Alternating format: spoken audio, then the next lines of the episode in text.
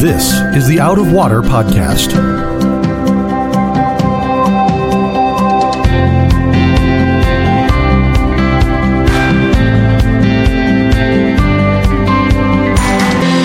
Out of Water is a production of Rio Vista Community Church in Fort Lauderdale, Florida.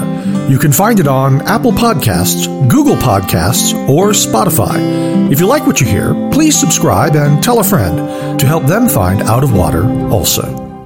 Welcome, folks, to another episode of the Out of Water Podcast. My name is Sam Caston Smith. I'll be your host, and joining me is Will Bushman. We're ending and we're beginning something today, right? That's right. We're rolling from Genesis into Exodus. We're very creative. Yeah, we were wondering if we were going to continue just to kind of march through the Bible, but I so love the Old Testament, and I'm such a believer that people need to gain an understanding of the history because you really are able to mine all the stories of Scripture when you understand them in, in their context. And so, kind of walking with these people and feeling like you're part of their story and like you're you're reading almost like a novel and really entering into the story uh, with character development and everything else is so helpful to be able to mine real encouraging nuggets for faith from the rest of scripture.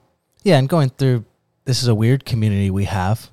Like going through scripture together is always good. But Yeah. sometimes the gospels are a little more straightforward. Mhm. You know, when Jesus speaks, a little easier to understand what am I to obey and what am I to do and what is this and what is that. Whereas the Old Testament, it is sometimes far more difficult to see. Okay, why is this in here? What is this doing for? So it's one of those fun ones to talk it out, especially Yeah. Exodus. you really got to wrestle it through. It's almost like, you know, it's real history, it's really happening, but it's given to us almost like a parable where you're looking at, okay, what is the character of God? What what accomplished? What was the folly? What was the wisdom? And you're pulling it out of this story.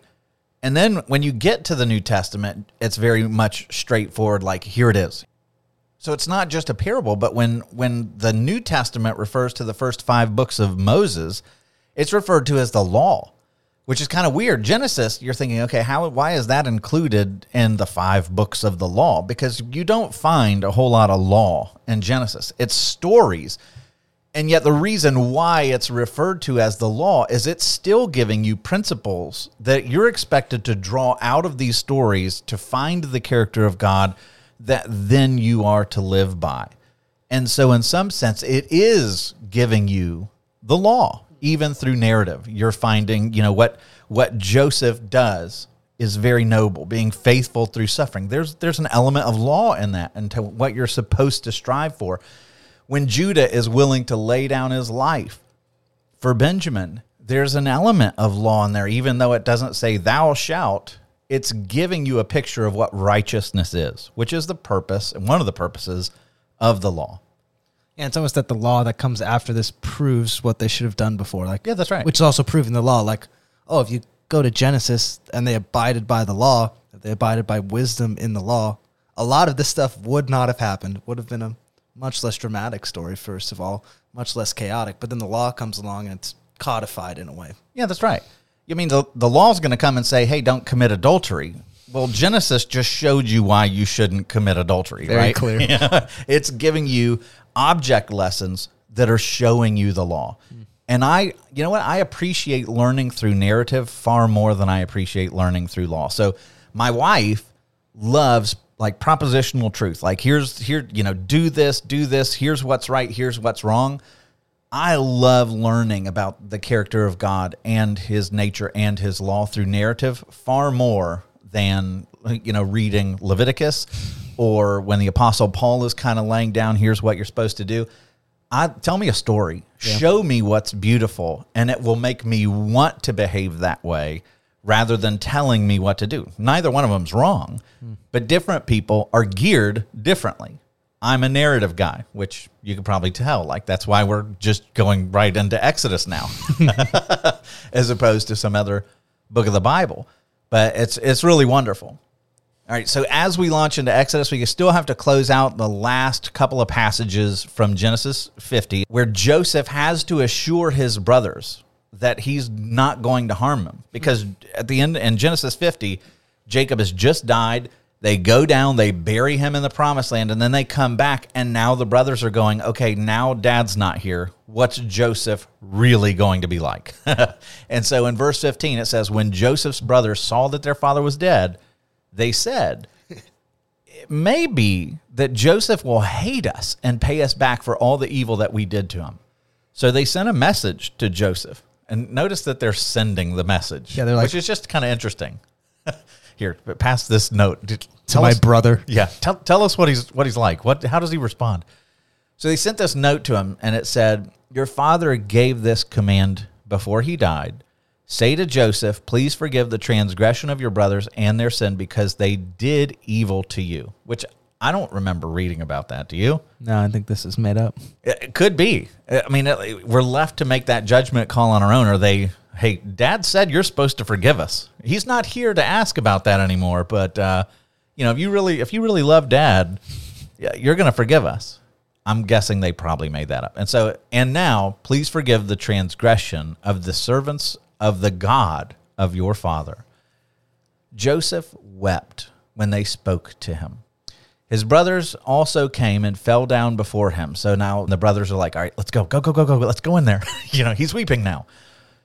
And they fell down before him and said, Behold, we're, we're your servants. But Joseph said to them, Don't fear, for am I in the place of God? As for you, you, you meant evil against me, but God meant it for good, to bring it about that many people should be kept alive as they are today. So do not fear, I will provide for you and your little ones. And thus he comforted them and spoke kindly to them.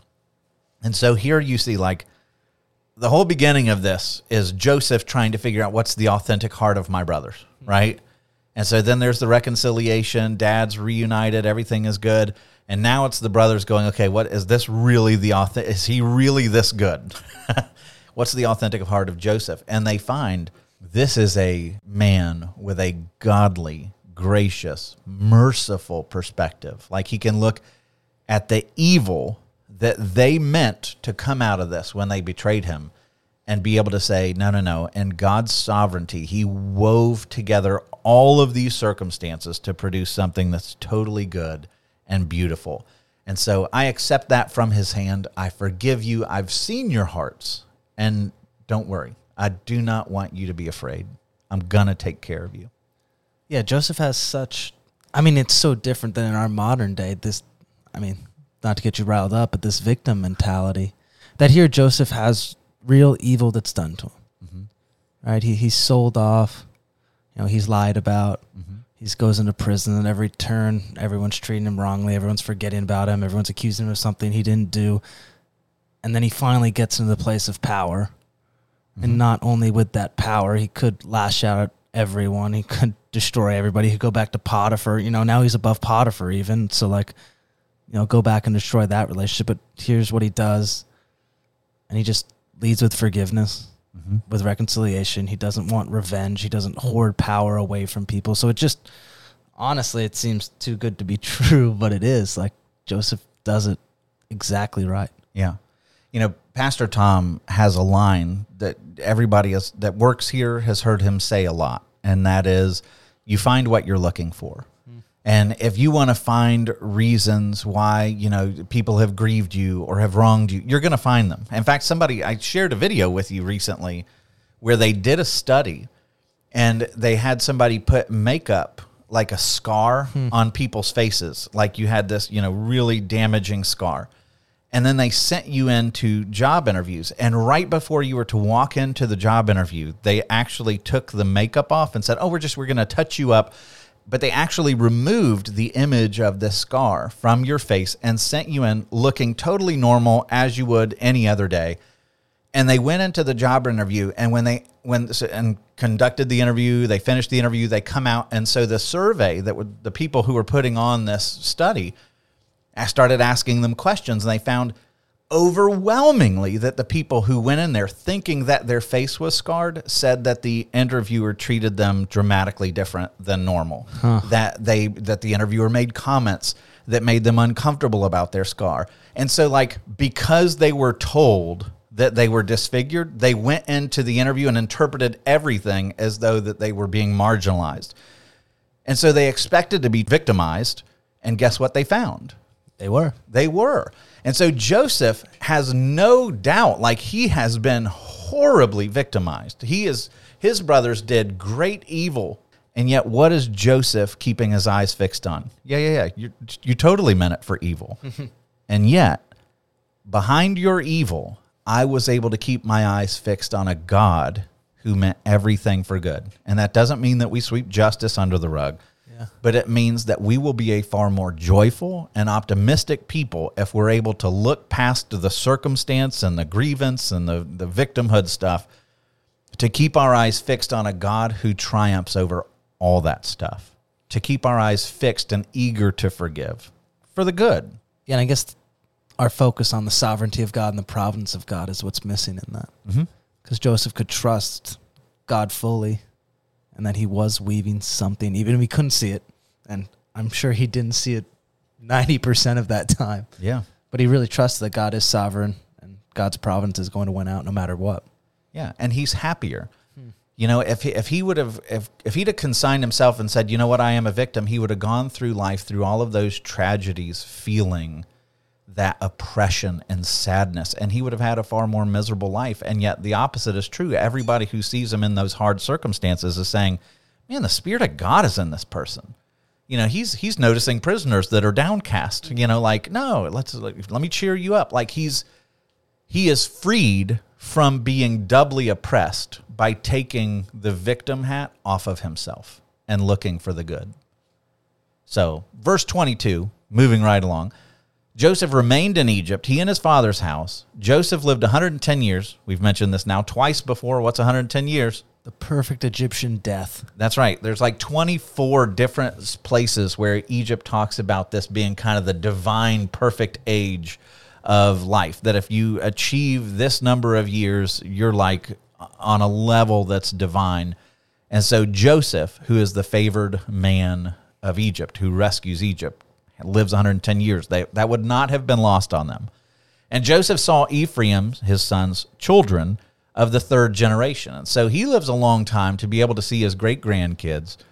The children also of Machir, the son of Manasseh, were counted as Joseph's own. So remember what remember what Jacob did, where he looks at Ephraim and Manasseh and says, "You're my children."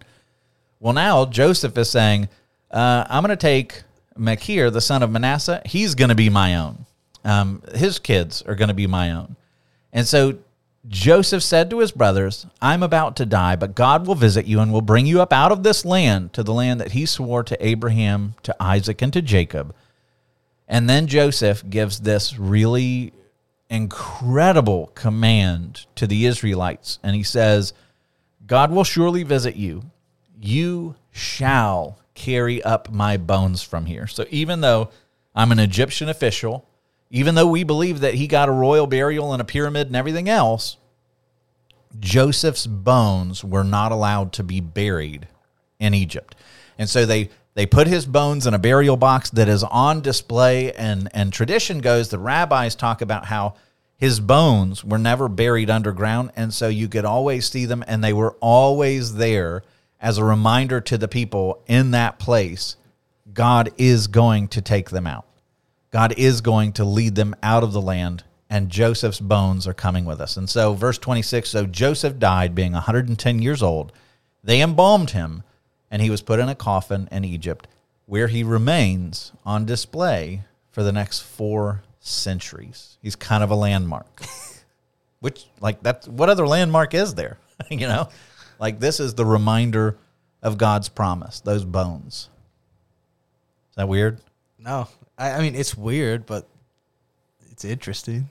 It's almost it's kind of dark, but think about what that says. The one the hope you have is bones. Well, that's hopeful if you know what Joseph said. It's not hopeful if you're the third generation that walking past your great grandpa's bones. You're like, why are why are they still But I'm out sure there? they talked about it. I'm I mean, sure. the command had to be carried on for them to take the I bones agree. out. I'm just saying. I hope their communication standards were up to par. But also, think about what that says when Joseph cares what happens to his bones.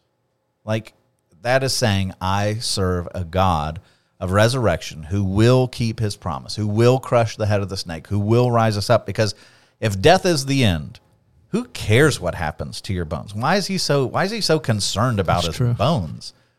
Because he has faith in a God of resurrection. And so for four centuries, those bones are reminding all the people who walk by them, all the people who are in that city of Ramses, hey, guess what? Something's going to happen with those bones someday. Hmm. First off, they're going to be taken back to the promised land, but ultimately, guess what? They're going to a much better promised land. They're going to be raised from the dead. So all of this is you know they're going to come up out of the land of death and bondage, which is Egypt. Then they're going to come up out of the land of death and bondage, which is spiritual to hmm. to an eternal fate. And so, 400 years, those bones just sit there, and then Looking at them, then we get to Exodus chapter 1, which is where we're going to begin our new study. And I love the book of Exodus. Love this book. So they go down there with 70 people. Verse 1 it says, These are the names of the sons of Israel who came to Egypt with Jacob, each with his own household. So they go through the 12 sons Reuben, Simeon, Levi, Judah, Issachar, and Zebulun. Those are the six sons of Leah. Benjamin, I don't know why we're going out of order here, and Benjamin, Dan, Naphtali, Gad, and Asher. All the descendants of Jacob were 70 persons. Joseph was already in Egypt. Then Joseph died, so we're recapping Genesis 50. All of this is written by Moses, by the way. So Joseph died and all of his brothers and that all that generation. But the people of Israel were fruitful and increased greatly. They multiplied and grew exceedingly strong, so that the land was filled with them. So here's something that always makes people go, wait, wait, what? They go into the land with 70 people. In 400 years, biblical scholars estimate that they leave with 2 million. We're told that they leave with 600,000 men. So you extrapolate out from that, okay, 600,000 women and then children on top of that. So at least 2 million people. And you start with 70. And that just sounds impossible, doesn't it? To go from 70 to 2 million in 400 years. I mean, sounds like a lot. So until you understand like what happens with exponential growth, like to if they doubled every 25 years, in 400 years they'd go from 70 to 2.3 million people. So that's very doable. That means, you know, if you're doubling, that means that every couple needs to have four kids that survive. Does that sound doable? Yeah. I mean, you come from a family of two. I'm a family of four. But that's totally the norm of the ancient world. In fact, if you go to Africa right now, most of the countries in Africa have birth rates that are higher than what would be needed to make this happen. Here's really nerdy stuff that's totally unrelated, but it's just like this blew my mind. Okay. Do you know that during the Great Awakening, so like think, you know, the birth of America, during the Great Awakening, the average woman had how many kids? 12. Between seven and 10. Oh. Wait, you're disappointed in that? Well, I thought my guess was better, but yeah. Well, well, you could say Seven 38 10. and Yeah. that would have been better. But but anyway, this so in the 18th century, most American families had between 7 and 10 children. So most families had that number. Ben Franklin had 16 siblings. That's a lot. George Washington, Thomas Jefferson, and James Madison, so our three of our first four presidents had 9 siblings. They all had to work like the fields and stuff, didn't Well, they? Well, so did they way back then, right? yeah, I mean, So here we go. So in agrarian cultures or feudal cultures, you had tremendous numbers of children versus what we see today in westernized, modernized, you know, opulent, super wealthy countries. so what you're saying is we should go back to the agrarian society. I'm I'm I'm I'm just. I'm not all I'm not all I'm not all against it here looking here lately. You know, they did a, a study on what type of people have what? No? I don't know. They did a study. I just want to be clear. I thought you were saying don't go there, don't No, go no. there. I- I- this is Whatever you asked, did you know that there was a study? I'm like, no, definitely don't. But anyway, the two factors that lead to the higher birth rates of you the study of all the countries on the face of the earth. The number one, Religion. religion. So the more religious a people are, the more children they have, which is why like Catholics. 10 years ago, Catholics, Mormons, Utah had the highest birth rate in the country for decades until just Well, recently. they believe. Yeah, never mind. G- Go ahead. Well, they believe that your kid is an angel that's locked up until you Yeah, have you that have to free them. Yeah, so if you were told that, motives there, there's yeah, you're like, my goodness, we need to have more kids. So, and but the same is true of Islam and other. The more religious, the more fervently religious a country is, the more kids they have. And you look at the places that have the highest birth rates, and they're the places that are on fire for the faith, Southern Hemisphere hmm. and and Muslim countries. But the other one, and this is counterintuitive, is poverty. Hmm. The places with the worst poverty have the highest birth rates, and the places that have the highest income have the lowest number of children. Why do you think that is? I don't know. I know in today's modern world, it's kids are getting put off because marriage is getting put off for the sake of careers and for the sake of advancement. And oh, I need to be at this place in my career Yeah. before I could even think about having kids. Because if I had a kid at 26, then that's going to hold me back, and my financial status will go. And Yeah. da da dee da do. That's pretty much it. Like children become a competitor to your idols, They are right? You know, wealth, comfort, freedom, all that. yeah, knee deep in that. Yeah, right. You're, you're experiencing this. Wait till wait till you have four. Just go. It's not going to happen. That's happening. I already heard. You said what 18 earlier. Morgan heard that. so so anyway, the wealthier you get and the more idols that you accumulate, the more children become an inconvenience and an intrusion, and oh. the birth rate plummets in countries where you find wealth. And so here you're going to see that they have tons of kids and it, we're told that they were fruitful and they increased greatly. They multiplied and grew exceedingly strong so that the land is filled with them. And so those opening generations they're just tons of them tons of them. And then you get to verse 8 and everything goes now there arose a new king over Egypt who did not know Joseph. And he said to his people, Behold, the people of Israel are too many and too mighty for us. Come, let us deal shrewdly with them, lest they multiply.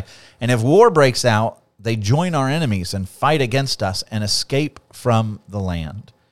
Therefore, they set taskmasters over them to afflict them with heavy burdens. They built for Pharaoh store cities, Pithom and Ramses. And so here I want to pause because there's a lot going on here. First off, I just ju- I want to deal with something that I never hear skeptics bring up, and I never hear Christians question. Right? So Joseph goes into Egypt. He brings his family down. They're doing great, right? They're they got the best of the land. They're taking care of Pharaoh's livestock. All that is doing great. Then, generations later, the land is now filled with them, and a new Pharaoh comes along who's going to oppress them. But we say that they're enslaved for 400 years. How often do you hear that?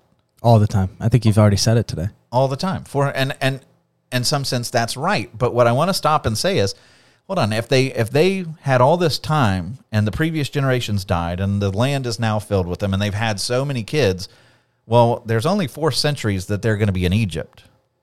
That was some time, which means there's not 400 years left for them to be enslaved, right? So here's the answer to that. Like when Pharaoh hears that they're shepherds, what does he have them do? You're you're going to take care of my livestock. Okay. And so in some sense, they're already titled as stewards of Pharaoh's livestock. They're servants, they're slaves of Pharaoh, taking care of his livestock. That's their job. But they're in a place that's outrageously wealthy. They they've got the best parts of the land. They're living in really really nice circumstances, but they're slaves even though they're doing really well. So this whole slavery is going to be kind of like the frog in the boiling pot, where it starts and it's hey, this is kind of comfortable, you know, like I, I like this. And with each new development in the story, they go from being servants in a place that's like, oh, this is great. I'm happy to be his shepherd. This is wonderful. To where now it comes and we're going to put taskmasters over you. And by the time you get to Moses, they're they're killing the kids. You know, it, it's it's getting progressively worse as the 400 years roll on. And so then comes the question like uh, this is, you know, archaeology historical guy, who's the new king and how how did he not know Joseph? And there's two instances. Hang with me cuz this is historically this is fascinating. Joseph comes into Egypt in the 12th dynasty, right? And so what happens with them when there's a famine, all the other countries come into Egypt. They Egypt is overwhelmed with people from all over the place. And do you remember what they're called? Starts with an H. Hyksos. There you go, the Hyksos, which means foreign rulers. They flood into northern Egypt in such overwhelming numbers that the 15th, the 15th dynasty, three dynasties later in Egypt's history, so around 200 years after Joseph first comes in, this group comes in and they seize control of northern Egypt. So they all of a sudden, people from the, the land of Canaan become the pharaohs. It's not it's not Egyptians at that point. It's a Canaanite that's going to be referred to as pharaoh over and by the way, they build their palaces in the city of Ramses, which is where this family would have been initially stationed, right? So, what's fascinating about this is when it says, Here comes a new king over Egypt who did not know Joseph, doesn't know the history of it. Well, here you've got all these incoming people. Do they know about Joseph? Is this a new regime? Is that what it means? Like we don't owe Joseph any more favors because we're a new kid on the block? And oh, by the way, Joseph's family was firmly allied with who? the old pharaoh. The old Pharaoh regime. And so when this new Pharaoh comes along from the Hyksos and seizes control, Joseph's family and the Israelites have a reputation for being in league with the Egyptians. Hmm. And so when he says, man, there's so many of them, if they keep growing, they're going to ally themselves with our enemies and then overtake us. So that could have been the Pharaoh, this new king that comes over that doesn't have any alliance with Joseph anymore. That's what I think. So the Hyksos, when when his ancient historians like Manetho, who wrote in 300 BC, are writing about the Hyksos, he says this: that they treated the whole native population with the utmost cruelty, massacring some and carrying off the wives and children of others into slavery.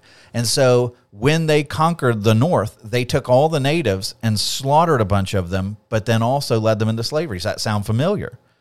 So, and then when you get the Egypt, Egyptians who do take back control of the north and conquer the Hyksos and expel them out, the Pharaoh Ahmose, who's the Egyptian who seizes control again, takes all of the natives who stayed, which would have been the Israelites, and it says that he gave out all of those people as booty, which slaves. He gave them over to, to his servants as slaves. And so that also fills that historical scratch. Like you can kind of see the backdrop being perfectly laid out in the way that Exodus is being narrated here. Does that make sense? Yeah. All right. Another thing that people often think, and you watch this in the cartoons and the movies, It's a good movie though.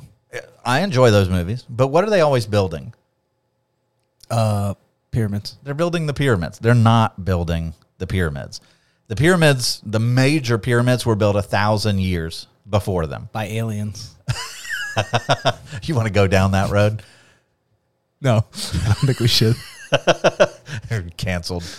Anyway, um, but those pyramids were built way, way earlier. It says that they were building for Pharaoh store cities, Pithom and Ramses.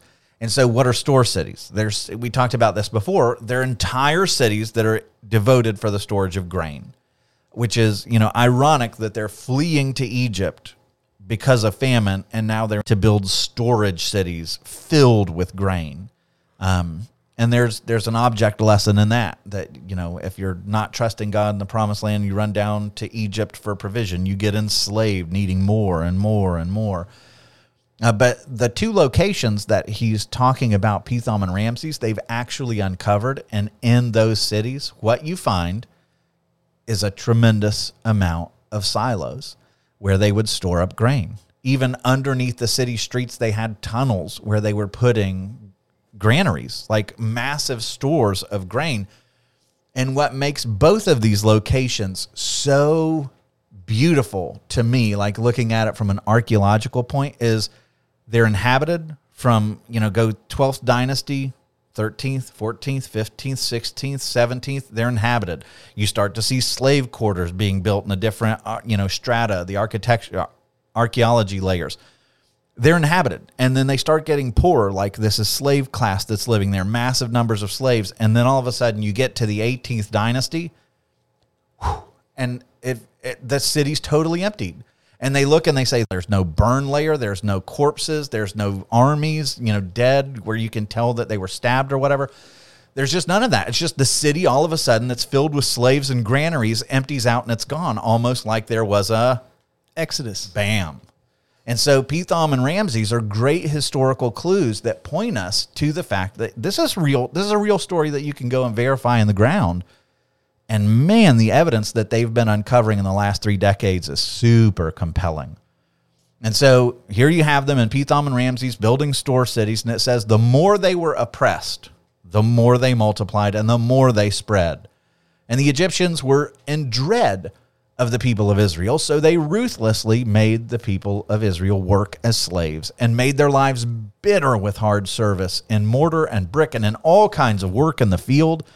And in all their work, they ruthlessly made them work as slaves. Well, that's not working. They just keep growing, multiplying. So then the king of Egypt said to the Hebrew midwives, and you get a you get a picture of just how gross uh, and ruthless these people are. The king of Egypt said to the Hebrew midwives, one of whom was named Shiphrah, which means beautiful, and the other one means Puah, which can mean mouth or like cry. Um, when you serve as midwife to the Hebrew women and you see them on the birth stool, if it's a son, you shall kill him. But if it's a daughter, she shall live. Why would you do that? Because men were more likely to become soldiers and fight against you. Yeah. Or is there a threat, whereas Yeah, for sure. Like you, you kill the kids. You know, you, you're not going to have an all-female army at this point in the ancient world. so you still need slaves, so you're not wanting to take all of them out. you still need slaves, but it shows you like the the men that are going to be more capable of doing the hard labor, the heavy lifting. It shows that the threat was of greater priority than the the, need for for workers. So they start killing off the children. And Egypt wanted these kids dead, but here's the good news. It's not going to be these midwives that do it. It goes on and it says, But the midwives feared God and did not do as the king of Egypt commanded them, but they let the male children live. What do you think of that? Wild. I mean, this is not a small gesture. This is not just I kind of like God. This is like I fear God more than Pharaoh, even though Pharaoh could strike me down right now in an instant, and no one would even bat an eye because I'm a Hebrew midwife. Yeah. What would you like? What do you do? You ever think that in your lifetime this might be something that you have to a gesture you have to make? And I'm not calling. I'll probably not be a midwife, but um, no, yeah, I think That would be wild. I think in my my lifetime. I mean, I'm 29, so you know I'm not guaranteed a long life, but let's just play it out like I have, you know, at least 40 years left. Yeah, know it's it's one of the when you study history and you look at different nations you know america really is the exception in liberty and things like that but if you went around the world and you looked at different places you know the longest they go without religious persecution or or something like that to where you really have to mean what you say and your faith could cause oppression or persecution like to be what 29 you said you are you got another 50 60 years you know that's it's very likely you know that at some point that's going to be an issue that requires you yeah. I think even this one, I think To resolve. way closer to even just cultural persecution of we bel we are now as Christians, Orthodox Christians, believe so different in our current culture. It's going to start to be far more noticeable. That's why i ask. I mean because if i'm if laura and i have had this conversation and there might be people out there you know who think i'm looney tune for even talking like this but we were talking about you know with as much as christianity is now opposed to main what seems to be becoming mainstream culture you know with all the sorts of issues but there are particular issues that are in your face and where people are militantly angry about those positions if you stand opposed to them mm-hmm. It seems like that is going to become something that is going to be less and less tolerated by society. And to make the choice between holding firm to the word of God, not going out of your way to offend people when you don't have to, but holding firm and saying, you know what, I would rather I would rather face jail time, persecution, or death than to cower away from this, you know, or or to betray what I know to be true or believe to be true in the Lord. Like Laura and I've had real conversations about what that might look like for us. And that's like a haunting thing when you start getting down and it's no longer, you know, the the theoretical, you know, somebody comes into the room with a shotgun and says, you know, Yeah. deny Jesus, you know, all those ridiculous kind of things that hopefully we won't ever face. But this is real courage that these women show. Because I would, you know, I'm like Peter. I'll, I'd rather die for Jesus than have to live a life of suffering for him. you know, Peter, Peter will pick out the sword and he'll charge after Malchus in the Garden of Gethsemane. He's ready to die. He's ready to go out in a blaze of glory and fight. But to live a life of suffering and persecution patiently and forgiving your persecutors and, and like you see in some of these countries where there's real persecution, Yeah. it's humbling. Like that's it scares me. Like that's that's one of those things where it's like to look at these Hebrew midwives and to see them doing civil disobedience where they say you can do whatever you like to me, but I'm not going to betray my convictions hmm. because of your intimidation. And it's this culture's starting to get pretty intimidating on all those issues, is it Very not? much. Yeah. I mean, it's everywhere. Yeah, because first we're gonna have to die to our reputation, or our public standing in a sense. You know, it's not all of a sudden, like you said, someone's with a gun in the room and saying deny Jesus. It's gonna be a slower crawl to that. I mean. I think it'll be it'll feel quick, Yeah. but at first it's not gonna be a jail time and whatnot. It's just gonna be, oh, you're against yeah. everything. and it's going to require you know the the death of your the death of your faithfulness by a million compromises hmm.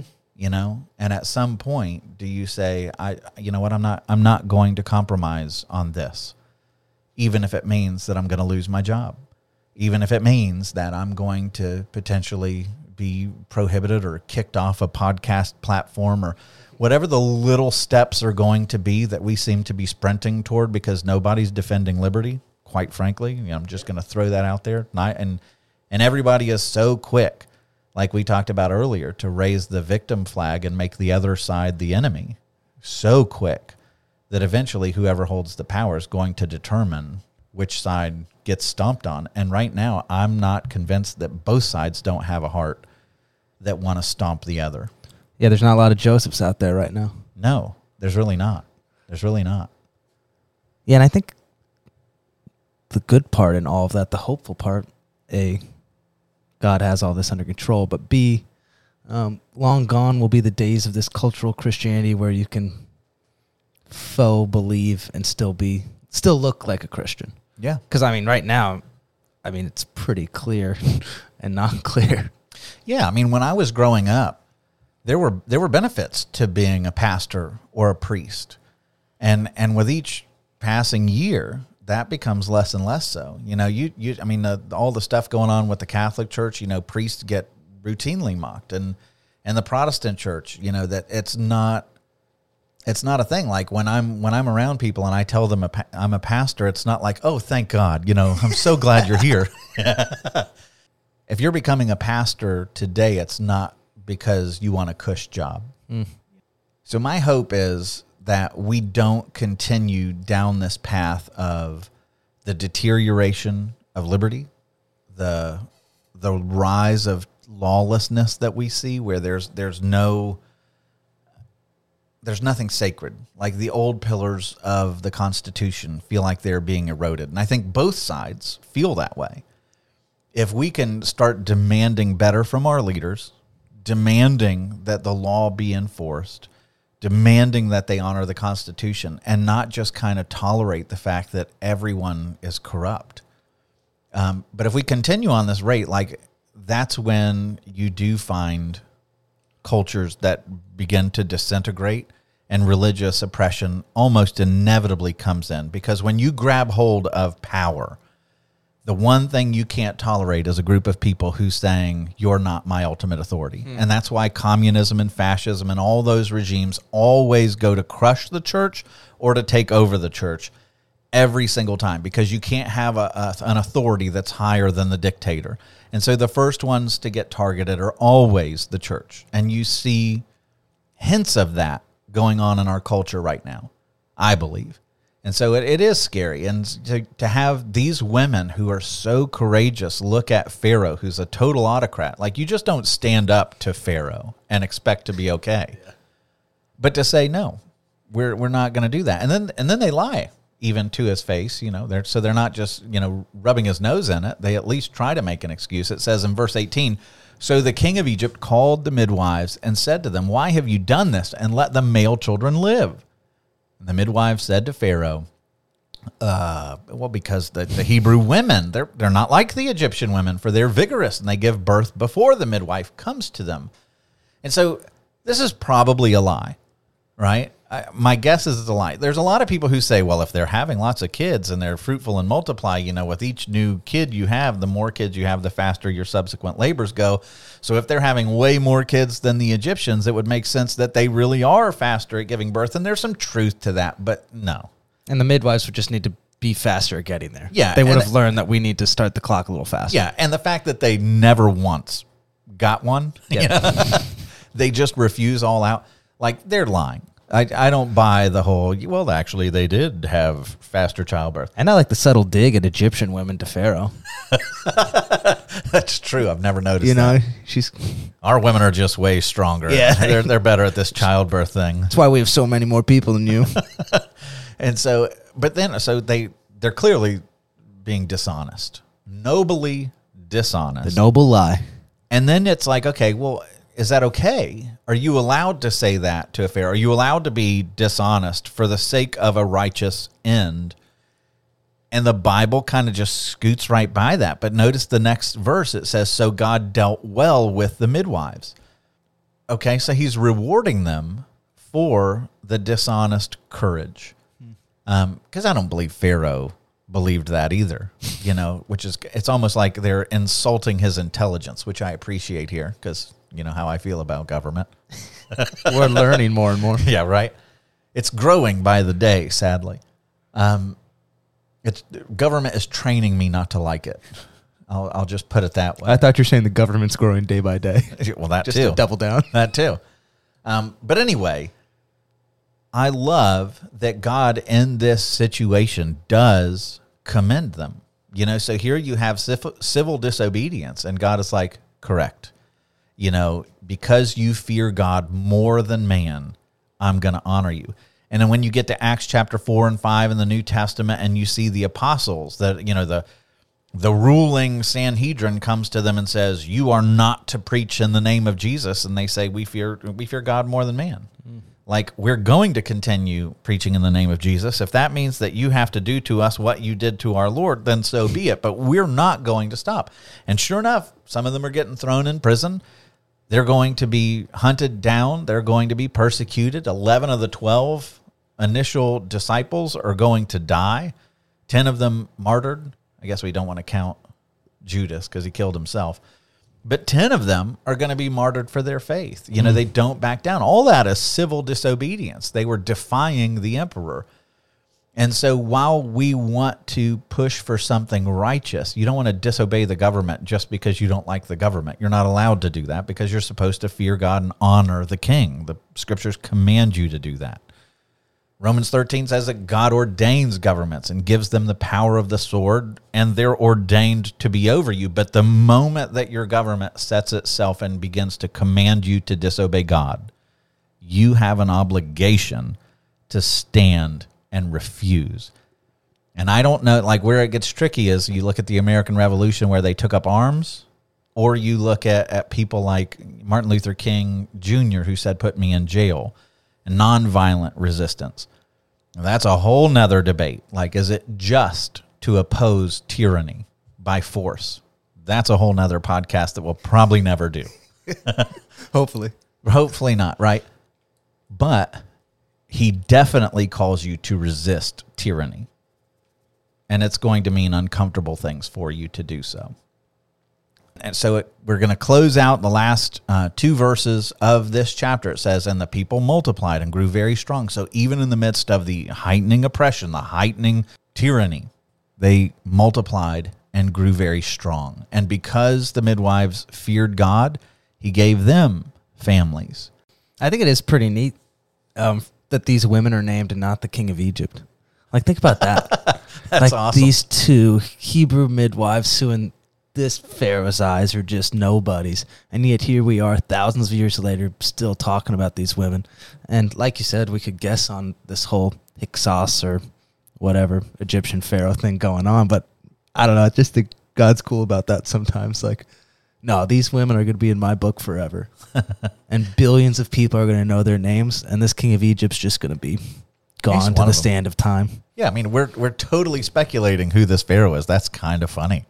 You know, we maybe it's the Hyksos, but we know these women. Yeah, you know, they matter. they matter. In fact, speaking of another archaeological nerdy thing, So excited. in the Brooklyn Museum, they have a papyrus that's a an ancient Egyptian registry of slaves. Out of 95 names that are listed on it, 48 of them are Semitic, meaning they come from the land of Canaan, like Joseph, Jacob's homeland. And one of the names that's mentioned in the registry is Shiphrah. That's wild. So I don't know if it's that one, Who knows if that was popular back then, but that's cool. but that's cool. You know, might have been her. Then Pharaoh commanded all his people, every son that's born to the Hebrews you shall cast into the Nile, but you shall let every daughter live. And so here you've got Pharaoh that is doing something incredibly wicked where he's now commanding his soldiers and officials when you find a Hebrew boy, you're to throw them into the Nile. And so this sets up the great irony because here you have Pharaoh, who's the god to Egypt, who's saying, when you find a Hebrew baby, you throw that defenseless baby into the waters of the Nile. And in 14 chapters' time, you're going to have God who comes to the mightiest soldiers of all Egypt, and he's going to throw them into the waters of the Red Sea. And he's going to bring justice upon Egypt, and he's going to avenge, because God is the only one who can avenge. We got to remember that. He's going to avenge the suffering of his people and he's going to answer their cries by freeing them, by leading them to liberation, and ultimately bringing justice upon this wicked Pharaoh. And so when you when you look at some of the ancient writings, like there's a there's a document called the Ipuwer Papyrus, and in the Ipuwer Papyrus, which is written by the sage Ipuwer, he referred to the Nile as a sepulcher, which means a tomb, because so many had been buried in the river during a time of, of great turmoil and plagues caused by foreigners, is what he's writing about, which is just interesting, you know, that this becomes an issue. Some of the other fascinating things here is you not only have Ipuwer talking about, you know, the, the Nile being this birth, the stream of, of dead bodies, but in the actual bricks, remember what the, the Israelites are doing is they're creating bricks for store cities all over the region of Goshen. Inside, this is really dark, but they found numerous instances of this where the bricks are still intact of a wall. They actually find newborn infants being laid inside the bricks as burial tombs where the slaves were putting their babies in the bricks. Now, that doesn't prove that it was the, the Hebrew slavery, but whoever the slaves were that are building these store cities, for some reason, are putting infants in the walls. Um, when you look at the archaeologist report on what they find at different burials, it's really fascinating. Um, and so I, I wrote about this, and it says Egyptologists have found that 50% of the burials at Avaris, now remember that that's the slave city, involved infants. 50% of all burials they found at this particular time period involve infants. Now, there's higher infant mortality back then, but, not nowhere 50%. near 50%. And then, which which way you know probably typical is somewhere around twenty percent, maybe tops for a, a slave class back then. But this is also interesting. Among the adult burials at that particular site, there were three women for every two men. So you can't nail down the precise years where this policy was, but it caused such an impact that there are three women for every two adult men. Why? Because Just more women. they're not being able to reach the age of adulthood because they're being killed as babies. And so when you're digging around, you do actually find some evidence for for what the Bible is saying. And so in all this, there is a, a picture. You know, when it when we're told, you know, they're they're settled in the best part of the land. We mentioned this before. Settled in the best part of the land and the the garden like territory. They're being fruitful and multiplying. And here comes the serpent crowned king who is slithering into their midst, bringing death to them and slavery. And so we get to see a picture of what God does when the serpent tyrant comes and brings death and bondage to his people. That is going to be the story of Exodus. It is a glorious story, and so much of this story we can take and analogize to our own Christian walk and what our lives look like on the micro scale is this story on its macro scale. It's a it's a wonderful study and we're excited to do it. We hope you'll stay with us. I think it's gonna be great. All right. Well, thank you so much for joining us. Um, do like and subscribe to our podcast. Forward this to friends if you think that they would enjoy it. Um, it's just a great thing. Like I tell you what, I listen to podcasts when I'm driving to work. I listen to podcasts when I'm mowing my lawn.